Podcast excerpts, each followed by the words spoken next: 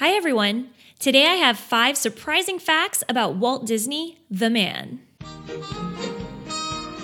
Okay, first up. Walt actually played the part of Peter Pan in a school play when he was younger. And when he would have to simulate flying on stage, he was connected to a rope that was pulled up and down by his very own brother, Roy. Speaking of school, although he holds honorary degrees from the likes of Harvard and Yale, Walt never actually graduated from high school. He left school at the age of 16 with the hopes of joining the army to fight in World War I.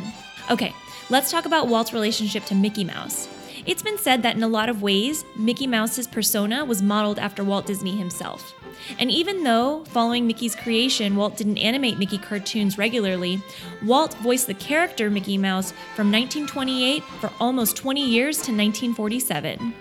Walt took the voicing task very seriously and took a lot of pride in the job. It goes without saying that Walt Disney was an extremely successful man, but despite having a live in housekeeper and cook and numerous other staff members to help him with his daily tasks, Walt still drove his two daughters to school every day. All right, last one. And this one's kind of amazing. With all of the wonderful songs that were created during Walt's time, it would definitely be hard to choose a favorite, right? But Walt did have a favorite, and it was Feed the Birds from the film Mary Poppins. He loved it so much that often on Friday afternoons he would stop in the office of the Sherman Brothers to request a personal performance of the song.